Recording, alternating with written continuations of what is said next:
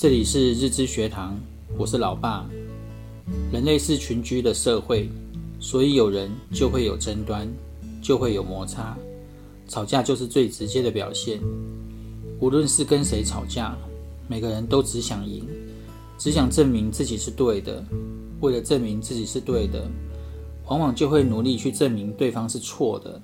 为了证明对方是错的，就会把对方所有的缺点一一说出来。有时还会添油加醋，完全不给对方面子。往往情绪上来时，什么都管不了。人的情绪是真的很容易被刻意挑起。如果对方开始出现愤怒的情绪，与你针锋相对，你就会反唇相讥，甚至双倍奉还，或者来场辩论。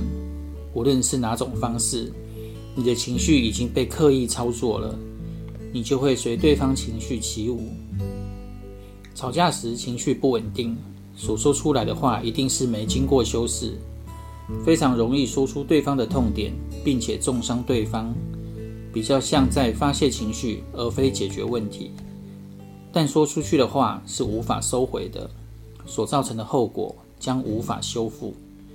有一次，我跟一位同事师兄在沟通意见时产生分歧。真的面红耳赤，我就说了一句：“气死我了！”没想到这时师兄突然大笑，回了我一句：“气死活该！”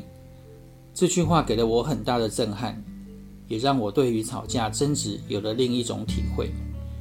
以后在面对争执，我已经不再让自己情绪被操控，会心平气和地看着对方的情绪失控，无论他说什么。甚至恶言相向都不为所动，就像我从小跟你们说的，只要他没动手打你，没什么能伤害你，反而他会更生气。于是，师兄的那句话“气死活该”就出现在我心中。有时候不小心脸上还会浮现一丝笑意，但千万别说出口，否则对方真的会气死。